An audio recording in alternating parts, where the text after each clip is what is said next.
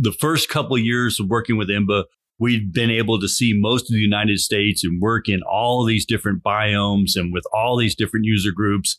And it was just this fantastic magic experience and learned so much and were able to impart a lot of different uh, or a lot of good information to different groups and everything. And then uh, IMBA sent us to Europe.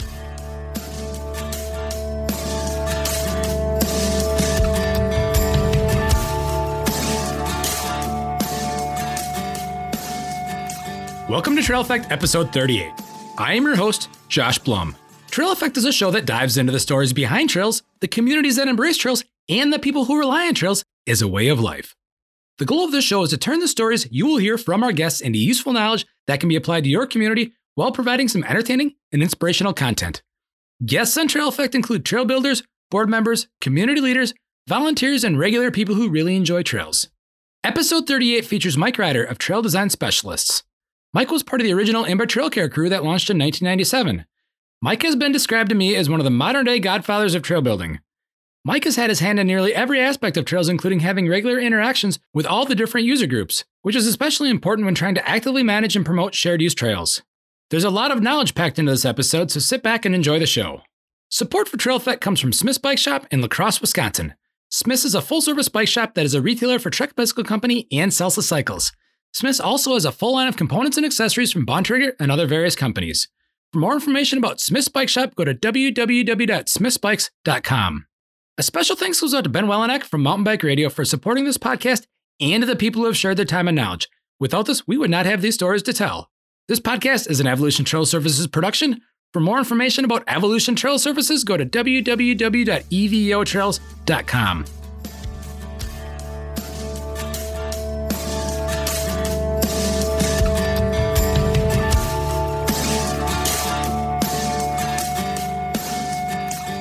you know, when I first became aware that they were professional trail builders, because let's face it, I mean, most people that build that or that work on trails or use trails don't have any idea that there are professionals out there that that keep this, you know, keep their trail nice or or build the trail or or do any type of maintenance for it. And uh, so when I first became aware, I would say there were fewer than 25 trail builders nationwide.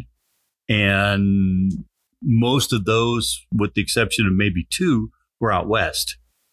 And uh, um, in fact, the the Professional Trail Builders Association started as a Western. It was the Western Trail Builders Association, and uh, it was just a few companies that existed out there get together.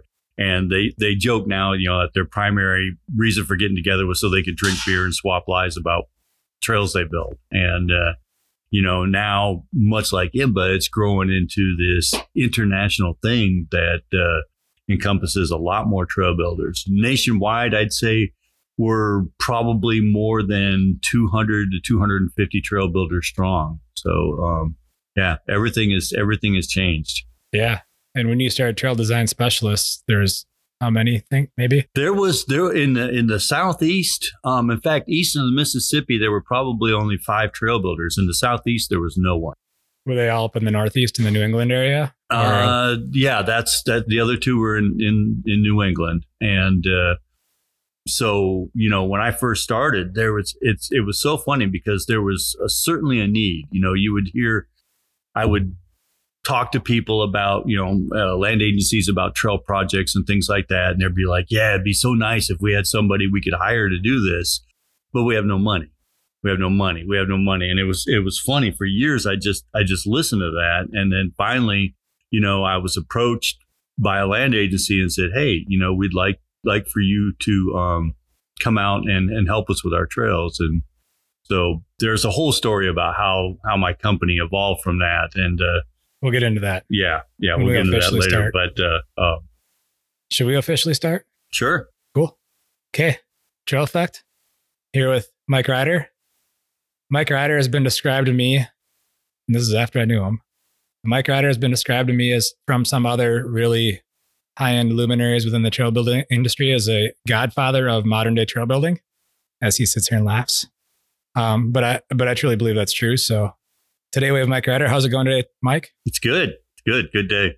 We can't do the Trail Effect podcast without Mike Riter. So I'm really glad that you're in town, that we could meet up in person. You know, you're here doing your thing, teaching Trail Master certification here in La Crosse, Wisconsin, which you've done many times, probably over going on 15 years now. 15 years, yeah. Yeah. So that's a lot. Um, for those that don't know Mike Riter, he is a part of the original, original IMBA Trail Care crew back in 1997. So we're talking over 20 years ago. He was one of the authors, if not the main author, of IMBA's Guide to Sweet Single Track, which is a book that I think every trail organization still looks at today. It's it's really stood the test of time. Owner of Trail Design Specialist, which is something he got into post IMBA and something we'll get into in this show.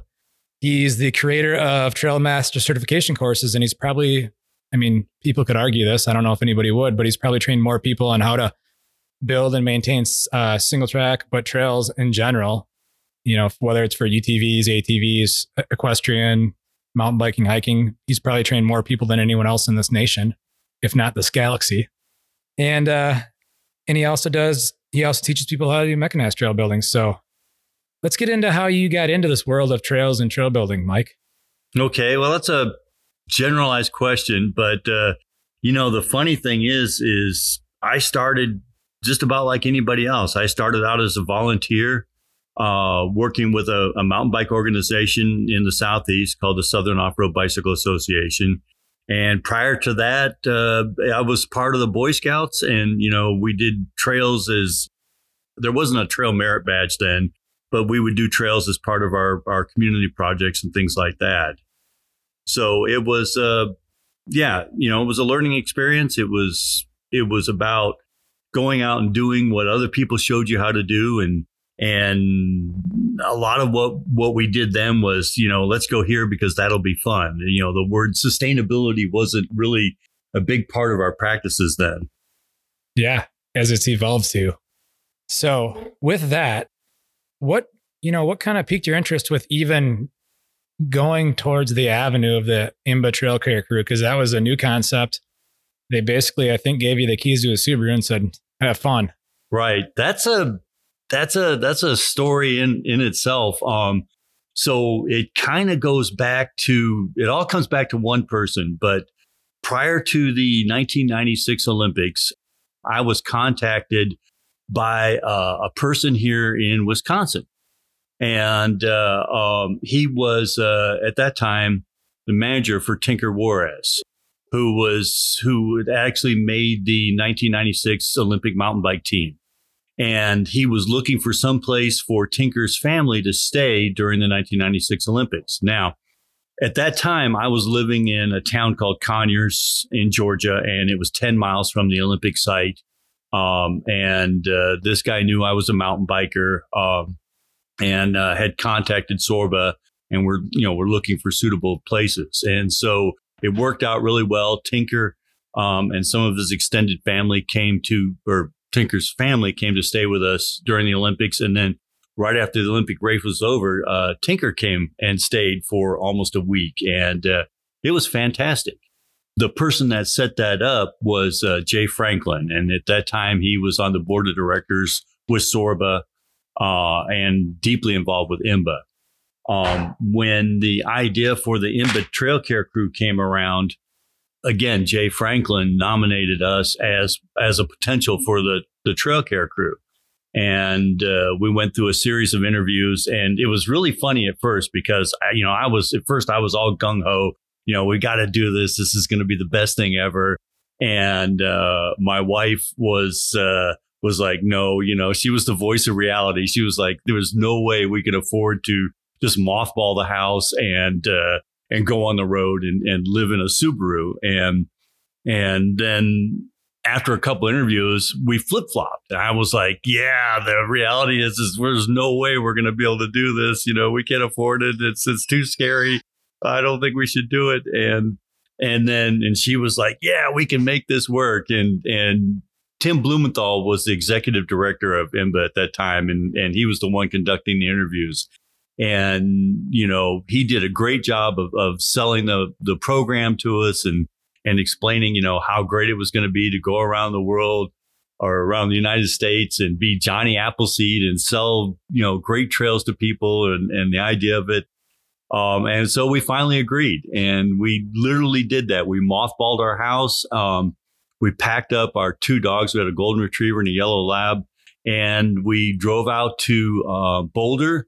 And my thought was that IMBA would have this whole program set up with Subaru, you know, a, a well structured program, and all we had to do was pick up the Subaru, and they would tell us where to go and how the program was supposed to work. And we get there, and uh, we meet with the, the staff. Now, at that time, IMBA was still in its infancy. They had three full time staff and two part time people.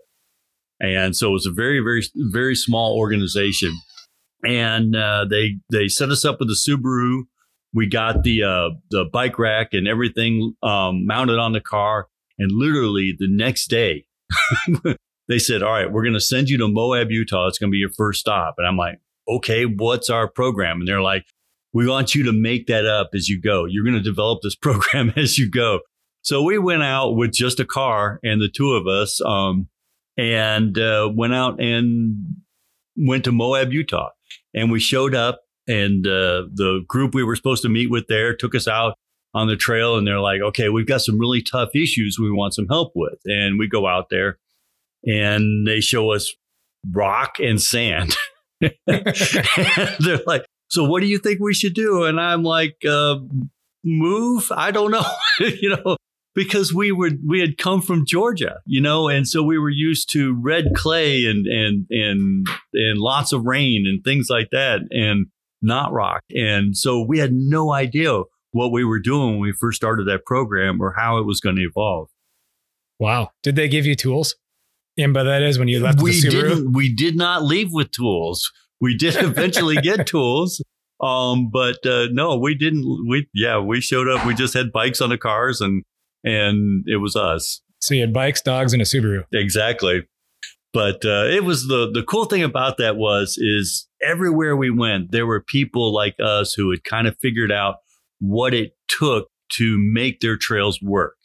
And uh, again, sustainability was still a kind of a new word at that time, uh, but they had you know, figured out how to reduce the amount of maintenance they did on their trails. And so I'll be honest, my first year with uh, IMBA was more of a shut up and listen, you know, and learn from other people way more than I ever taught anybody. Yeah. Oh, I bet. Especially considering, you know, you came from the Southeast.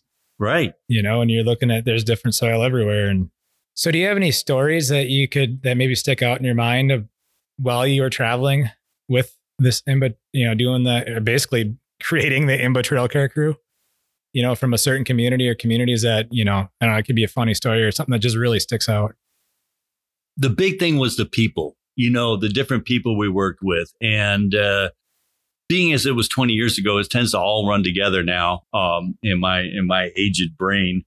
But uh, I will say that, you know, places that really stick out was uh, one of them was when we had the opportunity to actually make the international part of IMBA come true. And we spent um, a little over a month in Europe. And uh, we were supposed, we were sent over there to teach people how to, how to design and uh, construct and maintain sustainable trails there. And uh, it was our second year of working with IMBA. And it was like starting all over again um, you know, again, the first couple of years of working with IMBA, we'd been able to see most of the United States and work in all these different biomes and with all these different user groups. And it was just this fantastic magic experience and learned so much and were able to impart a lot of different uh, or a lot of good information to different groups and everything. And then uh, IMBA sent us to Europe. And uh, the first part and the part that really sticks out the most to me was Switzerland. Uh, we were we were teaching a conference, uh, not just a trail school in Europe, and we had people from I don't know, fifteen different European countries there. And my big fear was how are we going to you know get across the language barrier?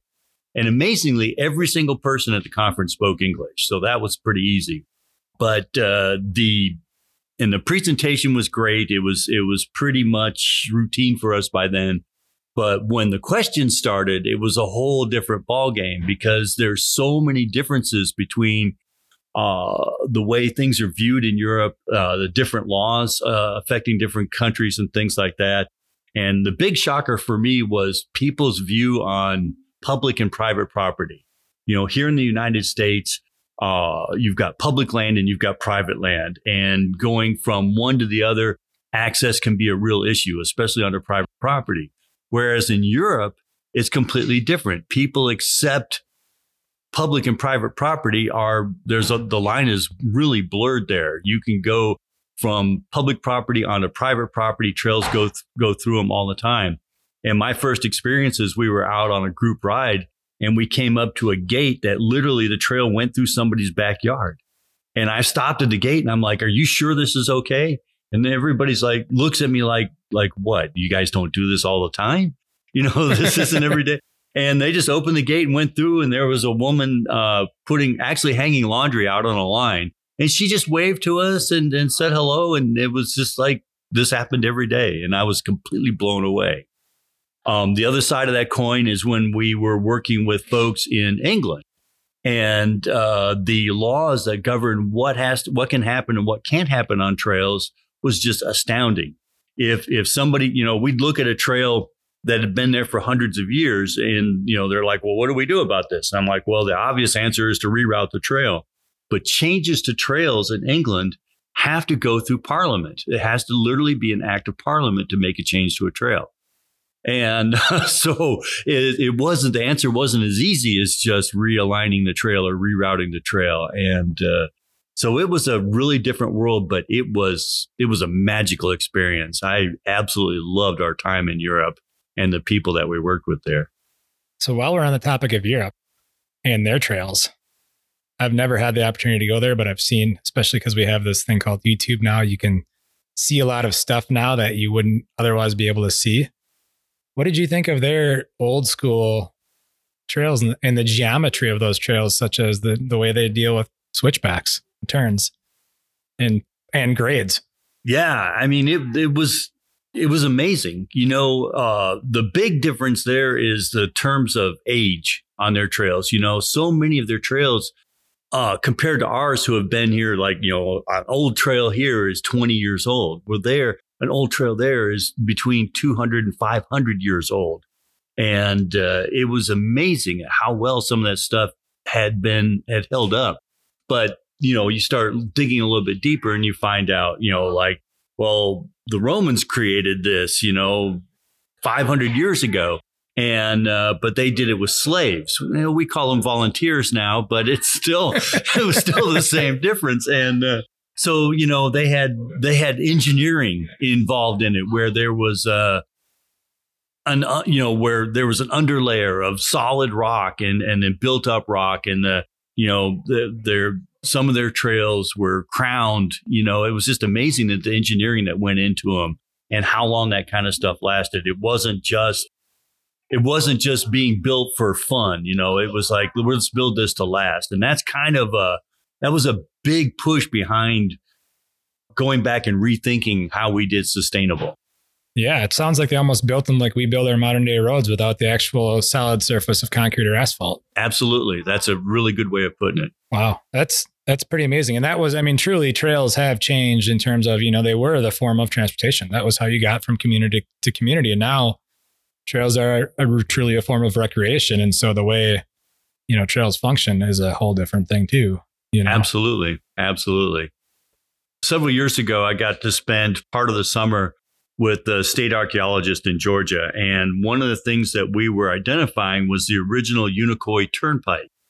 And uh, it is it's a part, most of it's a paved road now, but it started out as a prehistoric trail, uh, game trail, then later on became used by Native Americans that were hunting and trading along that. And then later on, uh, white settlers used this, this to move westward um, and in following their pursuits.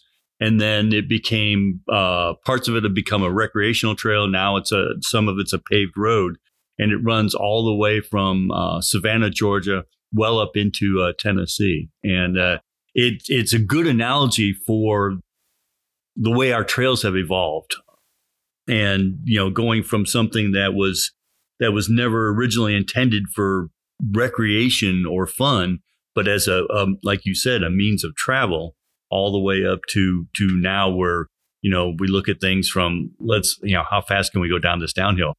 Yeah. Kind of stuff things like that. Yeah or one of the ways i like to look at it is how what kind of story can this trail tell? Yeah. You know to really get a good good user experience. Absolutely. So eventually IMBA decided they wanted to publish a book. Mm-hmm. How'd that how'd that come about? And tell us about your your involvement with the book that probably still to today is used more than any other book, which is IMBA's Guide to Sweet Single Track. After the the first year of being with IMBA, um, we sat down with Tim Blumenthal, and I was really excited about the idea of creating some type of book or something that or pamphlet that that IMBA could put out that would that would really kind of outline a lot of things that we talked about out in the field. And uh, Tim was excited about it as well. We had already, uh, again, working with some people from Wisconsin. Wisconsin keeps coming up throughout my career, and it's it's become certainly one of my favorite places. But uh, uh the group WORBA, the Wisconsin Off Road Bicycle Association, at that time was run by Scott Frey and Nita, Rita Nygren. And uh, Scott is, um, they're both computer technical people. And Scott had helped me put together the very first uh, trail book for my trail schools. And it was, it was only 12 pages long, but it was something that we could hand out when we did the IMBA uh, trail care crew visits. And that became the basis for a book for um, for IMBA. And while we didn't sit down and write the whole book, uh, it was a definitely a collaborative effort effort between several people at IMBA and several other trail care crews to come together. And uh, uh, I had you know also had part of the final edit on that, which was which was really nice. There is a there is a little bit of a dark side to it. You know, when I went to work for IMBA, I was a mountain biker. All right. No, I was an adventurer. All right. I loved mountain biking, rock climbing, hiking, backpacking. Um, I didn't run unless there was a bear chasing me, but, uh, you know, there was a, I grew up riding horses, but my main focus was mountain biking. And IMBA was the one or the, the organization that really pushed the whole shared use thing uh, with me. And and you know, as part of our job as the trail care crew was to go out and and talk about just uh, you know shared use on trails, not just mountain biking. And so I was really kind of disappointed because I'd put a lot of information about shared use in that book about dealing with shared use. And the final edit, it all got pulled out. Wow. That's interesting. And, you know, you look at look at uh, the way IMBA has evolved uh, going down that road, you know, they're they're they're not what I would call a shared use organization. All right, they're they're definitely focused on mountain biking, and and for a good bit of it, that's that's absolutely right attitude to take. But when I first started with IMBA, the model that was held up, um, and I'm going to throw the hiking people underneath the bus now, was the Sierra Club was at its strongest. All right, in the in the late '80s, early '90s, um, they as far as uh, nonprofit organizations, they kind of ruled the roost. And they were all about hiking only, you know, foot traffic only. They didn't want any other users on, on trails, and they worked very hard to do that. Where's the Sierra Club now? You know, I mean, how often does that come up in conversation? They're still there. They're still a viable organization, but they, I really think that because they didn't embrace shared use, they kind of undercut themselves. Oh, for sure. And so that's kind of a kind of a fear of mine that I'm worried about. That's where IMBA might be headed is down that same path. Yeah. Yeah. You know, and we've had these discussions. I, funny that the podcast that I'm working on editing right now that's going to be out obviously before this show is, was with Dave Wiens, the current executive director of IMBA. And I think, you know, he he definitely and they definitely realize that they can't, even though mountain biking is in the name, they have to be more than mountain biking and they are doing more than mountain biking. For example, the the trail system that they designed here in La Crosse in 2019 and was built in 2020 does have some singular use hiking trail as part of it.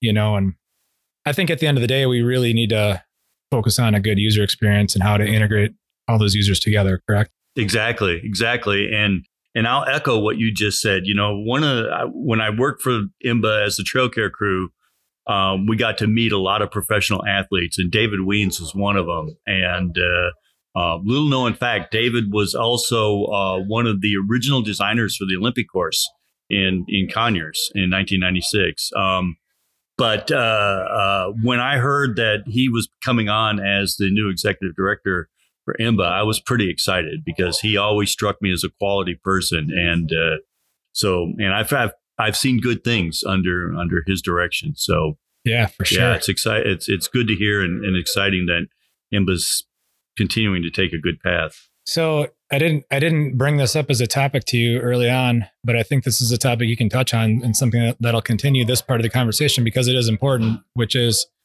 what type of features or what type of ways do you try to impart on people when you're teaching your trail master classes to integrate having a good quality shared use experience? You know, what what do you see as being important aspects of trail design and trail development to promote shared use? You know, it's all right. There's two ways I approach this. From a design standpoint, the easy thing is is sightlines. All right. You know, you think of, of most stories you've heard of bad interactions between users on trails, and it's almost always a startle factor. If it's if it's a hiker that doesn't like mountain bikers, it's because they were surprised by somebody overtaking them at a high rate of speed. If it's a horse person or or another user, you know, it's it, it's it's almost always a surprise factor. So having good sight lines. The other thing is is that controlling the way that the trail is designed, you know, in integrating uh, grade reversals in there, integrating um, uh, lights, uh, lots of turns and things like that can help control speed on a trail, and it it can literally overcome a lot of problems or potential problems that people have on trails. The other thing I see is is a matter of education. All right, you know, mountain bikers present a particular image on a trail, you know, the way they dress, the the culture, uh, subculture, and everything that goes along with that, and uh, and their view on what they're looking for when they go out on the trail. Horse community is the same way. Foot traffic, whether they're runners or hikers or whatever, have that same type of of mentality. Uh, the thing about it is, is what they don't realize is that most of their goals and most of the things that they look for when they're on the trails are exactly the same thing. And because I am cross culture with all those, you know, I, I live in all those different camps and it's funny to sit around a campfire at the end of the day and listen to the stories and realize that they're exactly the same. And so, so through education, that's part of what I do is to promote on promoting shared use on trails is to try to help people understand that they're not different from any other users. The only thing, the only difference is their their mode of conveyance on the trail. Yeah, for sure. We're gonna go just a little bit deeper into the weeds. Okay. This is totally out of left field. He's not expecting this question. What are your thoughts on directional trails? I support directional trail. All right. I think they're a great thing. The big problem with directional trails is A, they have to be directional from day one. All right. You can't take a bi directional trail and say, all right, now you can only go one way. You'll get anarchy. People will not conform to that. Two, you have to have an ability to enforce that. And that can be done in two different ways. You can actually have law enforcement in the form of a ranger that's out there going, you're going to get a ticket if I catch you going the wrong way again. Or B, um, which is equally as effective, is peer pressure. All right. You know, the, the Olympic mountain bike course, the, the whole, the trail that literally got me where I'm at today um, it was my test bed for learning new things. Uh, it was the thing that caught the media's attention and helped propel me into IMBA and all that. It was directional from day one. Obviously, it was a, a, a race course, and it's still maintained as a directional race course.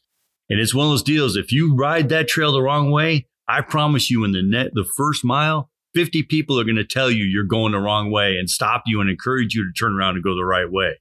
It just, you know, it works out very well that way. But yeah, I support uh, directional trails. Um, most trails aren't directional because the they either weren't designed that way to, or implemented that way from the very beginning, or they just don't have the enforcement to to make it happen. Yeah, yeah, and I've always thought, and this is kind of pulling back out of the weeds, but every trail seems to ride better one way versus the other too.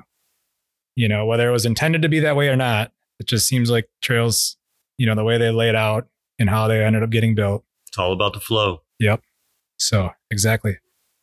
So we'll get back out of the weeds here, but how how did the transition go? So eventually, you know, you you moved on from IMBA and you started Trail Design Specialists.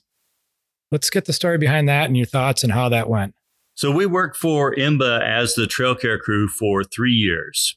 And at the end of that time, um, my wife and I both made the decision to retire from the road and go back to pursuing more mundane practices. And uh, um, I will say that I was the reluctant one to give it up. I absolutely loved being on the road. I loved working with pe- different people and talking about trails. And my previous job was working um, in the wholesale irrigation industry. And I really did not want to go back to a nine to five job. And so I was fortunate enough to land a job uh, with the uh, Georgia DNR as a state trails coordinator and with education being the primary thing that I was going to be doing. And I did that for a couple years and it was great. Um, I enjoyed doing it. Uh, I was also able to flesh out the beginnings of the Trailmaster class that, that I have now with that and was able to teach some of that at uh, uh, Georgia Technical College in Gainesville, Georgia. So, um, but I would get infrequently, I would get requests to come out and do trail design or trail assessment or, hey, can you help us with this problem or something like that.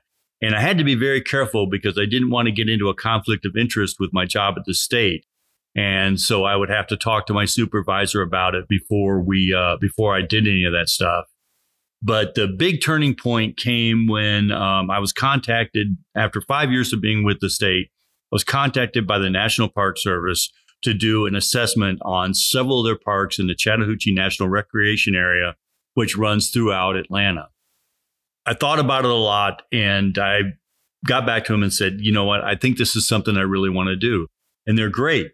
And they said, but you can't do it as a volunteer because we can't have this report being biased. You have to do it as a professional. I'm like, okay, I can do that. And they said, okay, what's the name of your company? And I am I'm literally driving on the road um, and talking hands free. I'll I'll say.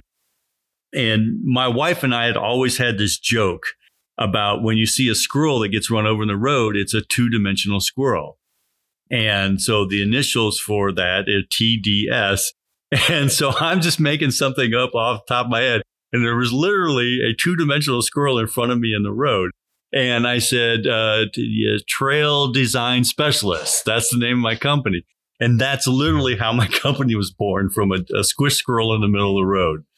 And uh, so I um, put that together and we, we actually incorporated. And my very first job as a professional was working for the National Park Service doing these huge assessments um, on all these different uh, parks in the Chattahoochee National Recreation Area system. And uh, it filled up a binder. You know, it was it was a written assessment. Uh, it was what was right with their trails, what was wrong with their trails, maps, the whole nine yards. And uh, it worked out really well. And from there, word spread. And pretty soon, I was doing design work, a, a trail assessment work, um, and all different kinds of things on trail. But I wasn't doing construction. All right, that was a whole nother whole nother matter. It was, uh, you know, I would have had to buy equipment you know, the nice thing about doing design work and assessment work is all you have to do is have a laptop uh, and, a, and a sharp pencil. So several years go by, uh, and that's what I'm doing. I've retired from the uh, state. I gave up the paycheck and the benefits and the retirement and everything like that, and uh, have gone out on my own. And um, this Park Service thing comes back around again, and they're they've taken that plan that I did so many years ago and now they're finally implementing it and turning it into into a into part of their um their master plan. And so they want to now put New Trail on the ground. And uh, so they call me up again and they say, "Hey, you know, are you interested in, in bidding on this? we'd really rather have a professional work on it rather than a grading contractor or landscaper. And so um, I said yes. And at that point, I went out and purchased the equipment um, and uh, got the contract. And so went out and actually built trail based off of my very first original assessment. And so that grew from there. Um, so now it was the word was out that we were doing uh, trail construction as well as design assessment.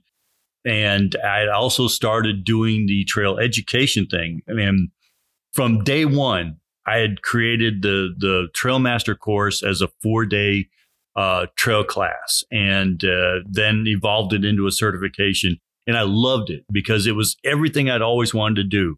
Working for IMBA, we had a trail class that was one or two days, very similar to the Trailmaster Light class that I teach now.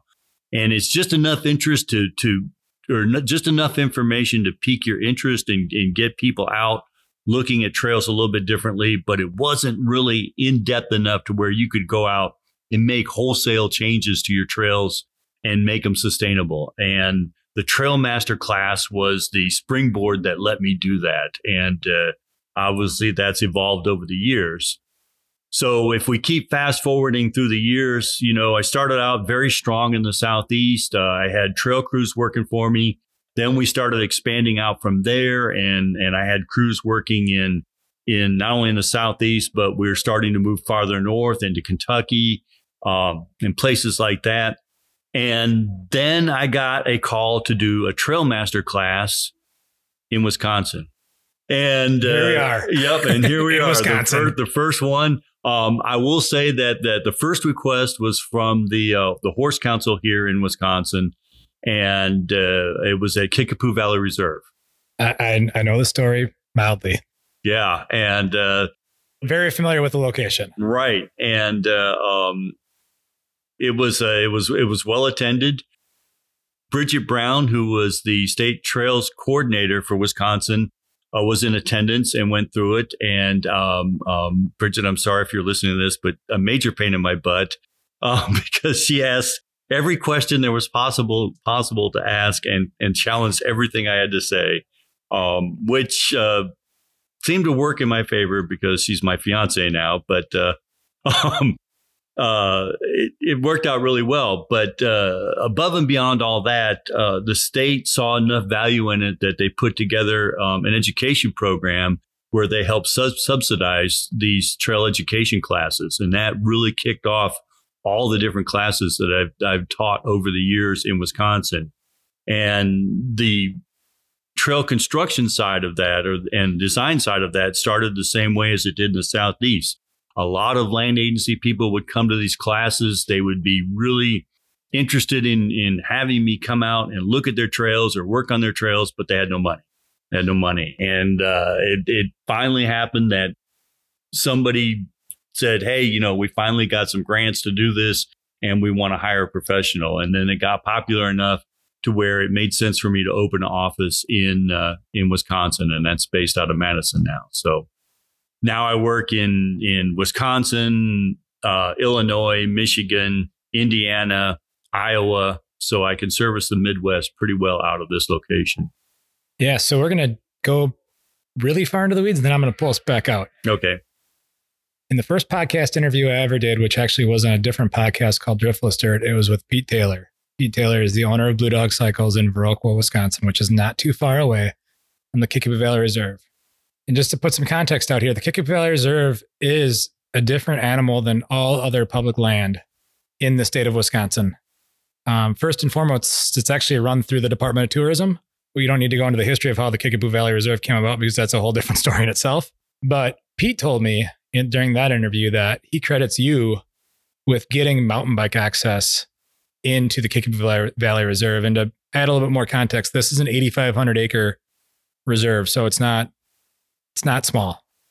And what are your like? Kind of dive into how you brought that to reality because that was a horse and hike specific venue prior to your arrival. Um, I'm persistent. that's uh, that's the bottom line there. I uh, so I did several classes at the Kickapoo Valley Reserve, and as you know, I'm very pro shared use, you know, and I so while I was there, I would talk about, you know, you know, why aren't mountain bikers allowed on these trails? And, you know, when there's the, the typical stories is that, you know, the horse people don't get along with the bike people and the hiking people don't want anybody, even the horses on their trails and things like that. And they, they were happy in their own little world, keeping everything separate and the way things were. And uh, a couple of years into that, uh, there was a big flood that came through 2008. Yes, exactly. And uh, there was a lot of damage from that. And there were a lot of damage to the trails at Kickapoo Valley Reserve. And the manager called me and asked me if I was interested in coming out and doing some work on their trails and, and, and rebuilding them. Um, and they were going to use the money to not just rebuild the trails the way they were before, but to actually make improvements to the trails uh, so that they could um, have better trail. And so I said, I, I would love to. I said, but, you know, let's have a conversation about this and let's talk about allowing bikes on the trails that I'm going to be redoing as well. Because while I'm doing this, I can actually build better sight lines and build the sustainability into it that's going to support all these different types of use. And shockingly, they agreed. And so uh, it wasn't a huge it wasn't a huge contract. I think in the end we built less than five miles of trails out there, but it was open to mountain bikes. It was that foot in the door, and I'm really proud of Pete for following up on that and being able to continue to uh, expand that. Yeah, yeah, it's and it is you know, it definitely is an anomaly in the state of Wisconsin in terms of bikes on on public state owned public lands, and and we you know I we ride out there a couple times a year. It's a very it's a very interesting place. It's a very beautiful place. It's it's in the Driftless area, and those that know the Driftless area know it's got pretty awesome topography. So now I'm going to pull us back out of the weeds. You talked about training and trailmaster certifications, and so you've you've you evolved into planning and trail trail assessments, and then into construction, and then into training. And now I believe you're really all in on on the training aspect of things. You know, how has that been going? And I, I mean, I would, I think I opened the show with this, but I'd argue that you've trained more people when it comes to both uh, volunteers and trail organizations as well as government agency people than anybody. So how has that gone? And and what do you what do you find value in with with getting these trail master classes going? It's a really good question. There is there's been a lot of first off, it was brought about because I felt there was a need. You know, uh, there were a lot of different places you could go to get trail education, but it was all done through doing. In other words, uh, you would go and join this organization for a week or a week or two and just go out and build trail with them. And hopefully you would learn what you needed to know through working with. Well, I could get that working with my local club you know, and I wanted to really take that to the next level. And so um, when I originally developed the Trailmaster course, it was focused for volunteer. You know, I was trying to bring volunteers up to a more professional level to where they could get things done and especially work with land agencies and speak to them on at, at, a, at a similar level where the land agencies were at. And um, that ended up being a little bit of a misnomer because what I started finding out is most land agencies didn't know as much about trails as we assumed that they did. And so I started making modifications to the class uh, curriculum that would make it more attractive to bring land agency people in. And so I started having volunteers and land agency folks in the class at the same time. And that had an extra benefit of you know, in most areas, it was the the local land agency folks that were coming in and the local volunteers that worked on those properties. Well, they're all learning the same thing at the same time, and so their their ability to communicate with each other at the same level was being developed in these classes, and then they could take it further from there. So there's there's a real benefit to it from that standpoint, and it's just been I love talking to people. I love talking to people about trails. You know that as well as anybody because you usually can't get me to shut up once I start. But uh, it's just been this amazing thing to watch it grow after almost 20 years of, of teaching people about trails and, and what it is today. And, you know, especially with the whole certification thing. All right. When I first started out um, making it a certification, my goal was to create something that would have tangible benefit to the people taking the course, you know, because I've been to, to classes before where you go to a class and you sit down, you listen to somebody talk about something and you leave the class and you go, wow, that was interesting. Uh, maybe I can use some of that. But when you put testing involved, or when you involve testing and and you put an actual certification to it, then it becomes something. Uh, it becomes its own entity that people can take back and say, "Hey, I learned this, and I can use this, and here's the proof that that happened." And so, in the very beginning, I would get people asking me, you know, like, like, well, what what benefit professionally does this certificate mean? And I had to be honest, it didn't mean anything. It was just a means for me to try to make this mean more to you. And, but over the years, it has, that has changed because I've, I've been doing this long enough and there's been so many people come through this course that it's become recognized nationally uh, as as an actual entity. And uh, so, um, you know, I've heard back from people who have told me that it's helped them get jobs and things like that, or advancements in their in their trail career. And um, I can't even sit here and tell you how many people have been through this course that now ha- have a shingle out and are building trails professionally themselves. And uh, so it's um, yeah, it's been it's been it's a thing. There's two companies in La Crosse alone, trail building contractors that have been through your course. The southeast is starting to get crowded. so there's a lot yeah. of people down there that build trails now. And, you know, I'll see somebody's name come up and I'll be like, hey, I remember them. Yeah. So yeah, it's really kind of cool that way. So to put some context, and we're gonna gonna go back into the weeds, to put some context with, into your four day courses, you know, you you you cover the whole spectrum. You know, you have the classroom. You know, I took this course from you back in 2012. In the mornings have been the classroom aspect, and the afternoons have been in the field. And so it's not just one or the other; it's it's combined. And it is everything from layout and design to building to maintenance to how do you properly crew lead volunteers. And to give credit to or to to to put weight to this, you know, with our local organization, Outdoor Recreation Alliance, if you're going to be a crew leader for our volunteer crews, you have to go through Mike's course. We don't just put anybody in as a crew leader. You know, so let's talk about, you know, the different aspects of those courses and how they really play out. So the whole impetus behind the Trail Master class is to give people a solid base. You know, it, as much detail as I go into the class over four days, I still look at it as just the basics for trail building. And, you know, I get all the time, I have people ask me, well, can I just come to the trail maintenance class? Because that's really all I do. I don't build trails, I don't design trails. And the whole idea behind it is that you get the knowledge uh, behind good trail design and good trail construction so that you can do long term lasting maintenance. And so day one is required. You sit there and you listen to me go on and on and on about about trail design and a lot of theory and and ideas and the psychology behind it. You know, understanding trail design from a natural impact standpoint or how water affects a trail or wind, water, and gravity actually affects a trail is pretty easy because it's something that you can go out and see in the field. It's a tangible thing. The user impact, how we react to things that are done on trails, is a completely different matter. It's a lot of psychology.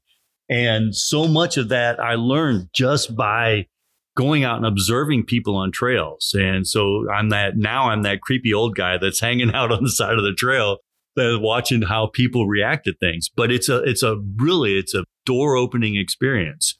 And so day one is focused on trail design. Day two, trail construction builds off of that design. All right. Now we're going to take what we learned and we're going to learn how to or talk about how to actually put that on the ground and turn it into a trail. You know, full bench cut as opposed to partial bench cut what the heck is a critical edge and why does it matter? You know, things like that. clearing.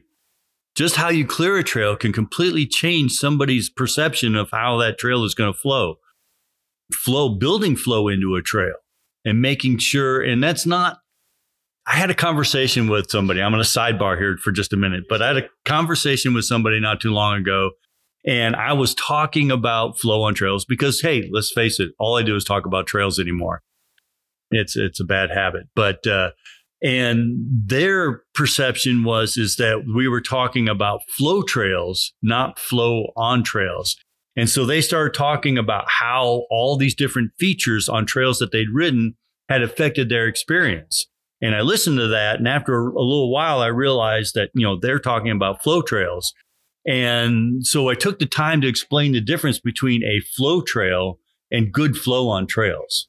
And the good flow on a trail is, is your perception of, of your experience on that trail. You know, when you get done with that trail and the experience was, wow, that trail was awesome. I loved how I just swept through it and and you know this part seemed easier and i liked riding it this way better than i like riding it that way that's flow on the trail a flow trail is obviously a trail that's that's packed full of features berm turns inslope things uh, you know uh, maybe tabletops and things like that that lead into into a exciting experience not just uh, I can't do. I can't really show hand signals with audio. I'm sitting here doing all these things with my hands on uh, a podcast. So Mike's currently in the flow state right now. I am in flow. Yep.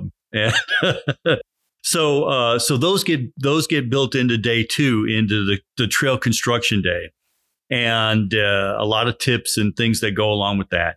Then uh, day three is maintenance, where we pull all this information together and and talk about how this works to give you long term uh, maintenance on your trail.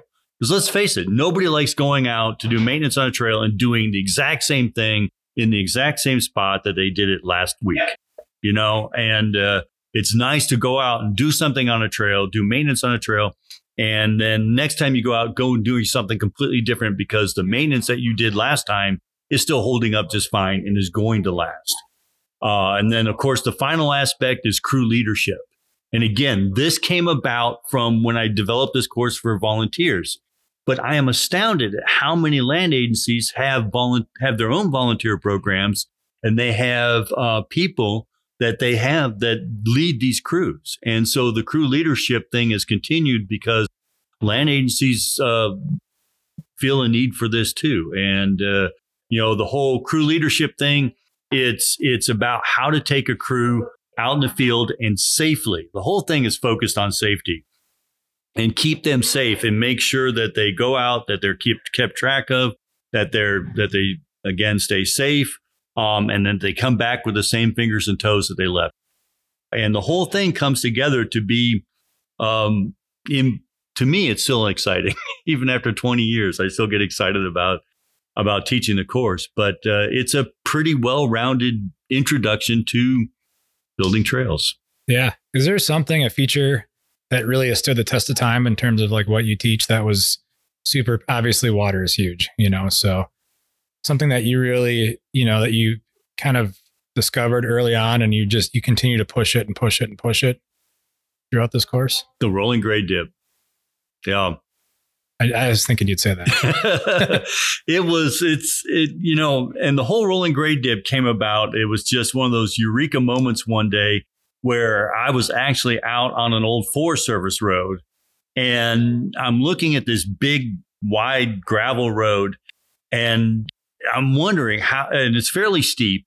It's up in the mountains. And I'm, I'm like, how do they keep water from eroding this road? What is it? What type of structures and we're driving along this thing and we're going over all these kind of whoop-de-doo looking things. And I stop and look at one and I realize what they've done there in, in road building terms, it's called a turnout. Basically, they, they, they angle the road so that the water turns out and then there's a hump on the backside. It's very similar to um, a water bar, a dirt water bar on a trail. And, uh, but they have to build the hump so that it'll accommodate vehicles so they don't bottom out on it, or if they're pulling a trailer, they don't bottom out on it. And they do that with the addition of a ramp on the backside. And I started looking at that and I started thinking about the dirt water bar and the problems associated with it and came up with the whole idea for the rolling grade dip. Big broad base dip angled so that it drains water off the side and then a, a short hump, if you will, and a long ramp tailed off the backside of that. And the mass of the of the structure lends it to longevity. The size of the uh, drain dip minimizes the amount of, of maintenance that has to be done in keeping sedimentation pulled out and things like that. And when I built the very first one on the Olympic course, which was my test bed for the unsuspecting public, uh, after the dirt dried, it became part of the trail and you didn't even notice it. And I realized by watching people go through this rolling grade dip that they weren't breaking they weren't changing the pattern of how they were riding um, on this. And then when runners would come through, it's the same thing. They would just run right through it. There was no climbing up or or slowing down or anything like that going through it. And I realized that through the idea of trying to just add more mass to this thing, uh, that we'd completely taken user impact off the table. And so the the maintenance factor on this erosion control device got to be so much easier. And I made a few other changes over the years. I changed the angle of the drainage so that uh, water could carry its volume and velocity out. If you want to know more about that, come to Trail School. I won't bore you with all the details in this podcast, but uh, bottom line is is it ended up becoming a much better band-aid for fixing erosion problems on trails. And I'm happy to say that that in most cases people have stopped building water bars and have started putting in rolling grade dips. And it's cool to go someplace I've never been before and go out on a trail and see where somebody's built good rolling grade dips. And it's just it just shows me that this has become uh, a mostly accepted way of erosion control on trails. So you know what I just heard? What? I just heard that you just created the first feature of a flow trail. Hmm. Well, there you go. I never really thought about it like that, but sure. I mean, that's the experience as a user that you're doing, and FlowTrail does control water flow too. Yeah. You know, I mean, pull the tabletops and berms and everything out of it, but I mean, just like the actual linear aspect of it. Cool. So we've established that you've been around for quite a while doing in this world of trail building. Um, how do you, how have you seen things evolve and in the in the world of trail building, just generally speaking, and from where it started back in the IMBA Trail Care Crew days to where we are today in 2021? Back in the beginning, most trail builders were esta- or established themselves as well. First off, a, a good many of the trail builders that existed when I first got into it pre-existed mountain bike. All right, so their their goal was to just build sustainable trails for equestrian use, for mostly for hiking use, and things like that. But the ideas of building feature laden trails really wasn't a thing. It was just about how to build a trail, solving the problems from getting a trail from here to there and what it took to get it there. And, you know, building bridges um, and uh, uh, other boardwalks and things like that on trails. That's what a feature laden trail was. It wasn't like it is now um, start to fast forward through that. A few more trail builders get into it. And when I got into it, the focus was still on creating sustainable trails. Uh, as IMBA's popularity grew and the Trail Care Crew program grew, I started to see a switch to to building more uh, trails with features in them that would increase the user experience. This is where uh, what was the it, flow trails have evolved from um, what was the what was the original term for that? It's escaping me now but it was it it started up in the uh, pacific northwest and uh, have you know now you've got gravity trails now you've got flow trails. Back in the day uh, when i first started mountain biking i used to race cross country and downhill. And at that time, the downhills were were were mostly built around speed.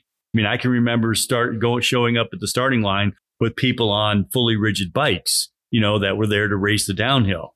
And, uh, um, you know, look at what downhill is now. Downhill to me is if you're not wearing a parachute, then you're just absolutely insane. Um, a, I could not survive a downhill run now. So, um, it, that has evolved. And I look at the, the different types of trail builders that are out now and it's surprising to me to see how many of them are specialized.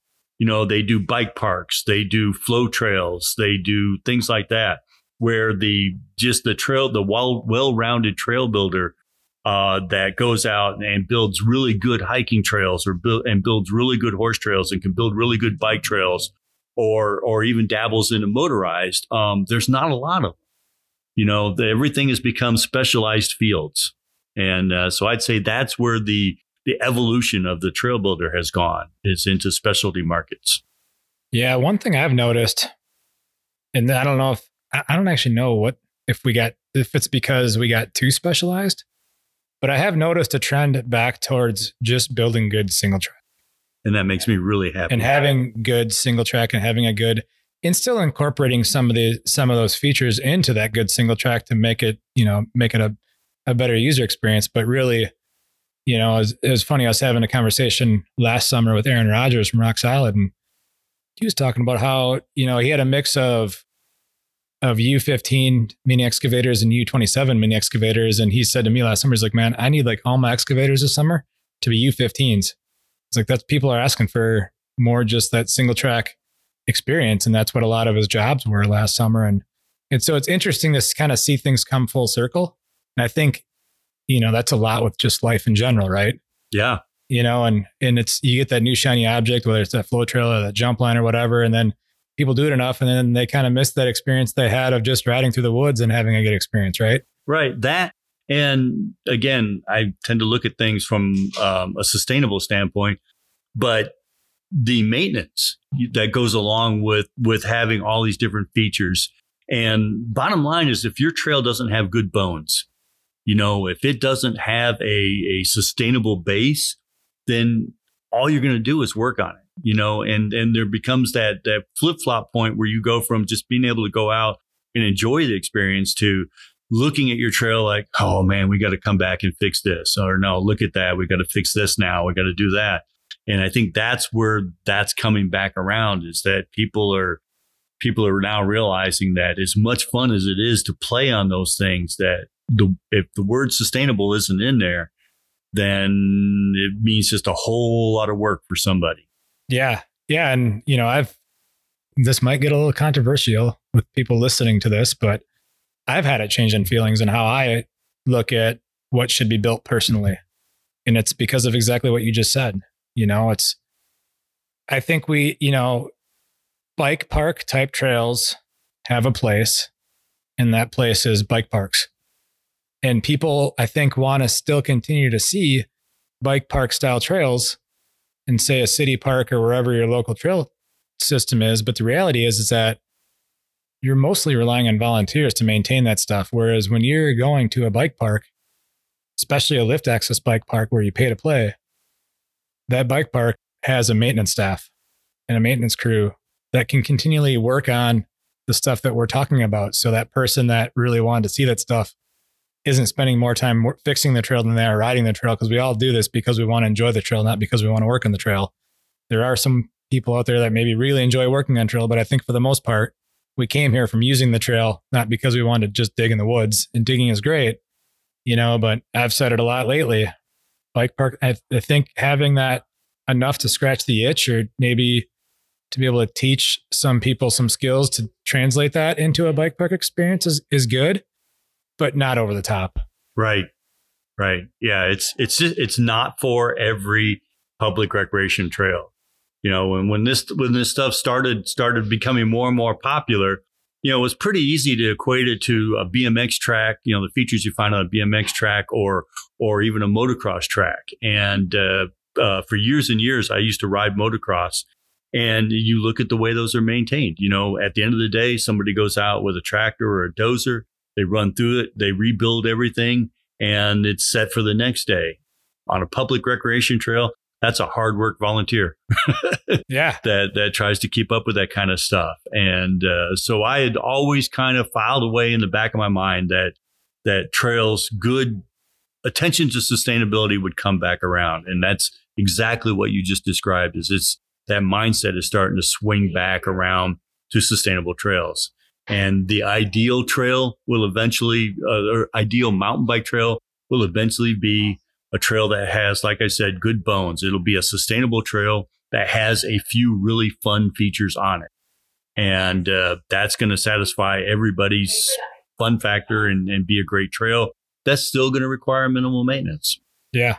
Yeah. And I mean, don't get me wrong. I don't want to sound like I'm against those bike parky type trails because one of the other things, the, the, plot, the positive side of this that I've seen specifically in my trail community is that it brought a lot more people into the fold you know, it brought the gravity riders that were maybe doing their own rogue thing where they shouldn't be doing it. Mm-hmm. It brought them in it, into the into the fold of working on our public trails and helping us with our public trails. And so there are there are definite benefits to to this and having a, an an inclusive and and diverse trail system, both in terms of the people that are using it, but also in terms of the the way it is laid out and and the experience you get on it is super important.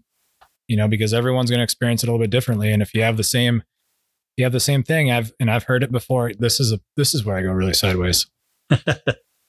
why aren't why aren't all trails just built really hard and technical? Well, initially that's what we built because that's what we wanted to ride, or initially that's what we learned to ride on because it wasn't actually a specific built trail. It was just that old hiking thing that that became that over the years, and maybe it was like that before mountain bikes were even invented. Sure. But the reality is, you're not going to grow the activity if the barrier of entry is super high. That's exactly right. It's, there's got to be a mix there. You know, that's one of the things what I love about loop trails, loop style trails, uh, is that you can have one loop that is focused on open and flowing. It's easy. Everybody's going to go out and be able to enjoy it. And then you have another loop that that that pushes people's skills to the to the next level. You know, it's like here, it's mostly it's mostly easy, but here's something a little bit harder. Go ahead and try this. You know, work your way up to it. And then you've got your full on technical trails. You've got the, you know, the, the feature laden experiences and things like that. So you can, you can put together something that appeals to everybody, but not anything that, that, that appeals to just one particular aspect of your user group. Before we get into closing comments, this is going to throw you for another loop because it came in, it popped into my brain as we were talking. It seems like there's one corner of this country that really has their stuff dialed in terms of having good trail organization stuff going on, and that's the Southeast in SORBA. How come, what do you think has been kind of their secret sauce or how they've been able to create and recreate SORBA organizations across the all of the Southeast from Tennessee to Georgia to North Carolina, South Carolina, all of it? All right. The thing that SORBA has going for it is numbers. Okay. Um, years and years ago when when they first started when they first joined IMBA, the executive director of SORBA made the decision to grow the organization as much as possible. Um, you know, the original SORBA, uh, we met, I was there when just after it was formed, and we met in the in the back of a bike shop after hours, uh, and it was just the Atlanta chapter and it's literally grew, growing out from there. It encompasses several states, and that's their that's their success secret. But it's not hundred percent true. All right, quantity doesn't buy quality. All right. SORBA has the numbers. They have a very big voice inside of IMBA. They get a lot of things done. They get access to a lot of areas, but they struggle with the quality of those experiences. I'm going to flip this back on you, Josh, because one of the reasons that I enjoy working in the Midwest so much is because the quality of the people and the quality of the experiences up here are way higher than what I enjoy in the Southeast.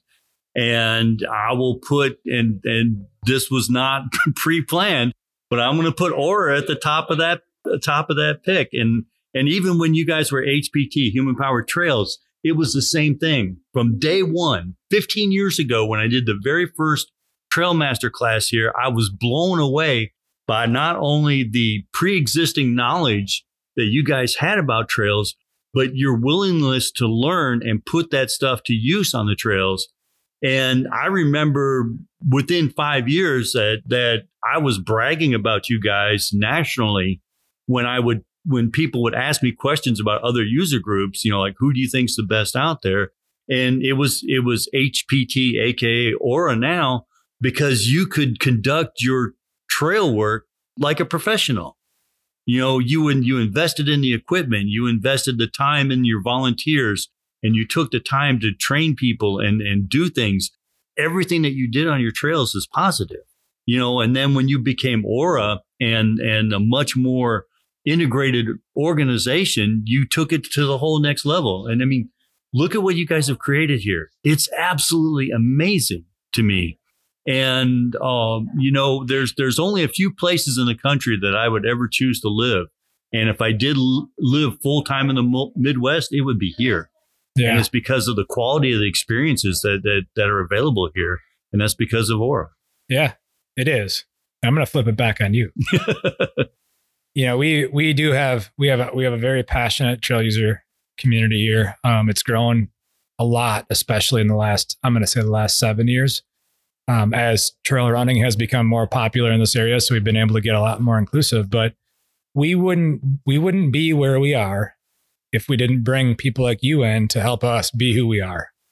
You know, so for those that are listening to this, it's super important that you you know if you want to if you want your trail org to succeed, you really need to invest in the training for this, and that's and that's where you know we've we've like Mike said we've brought Mike in for 15 years now and it's not just for Trail Master. You know, we haven't we haven't even touched on the mechanized side of things.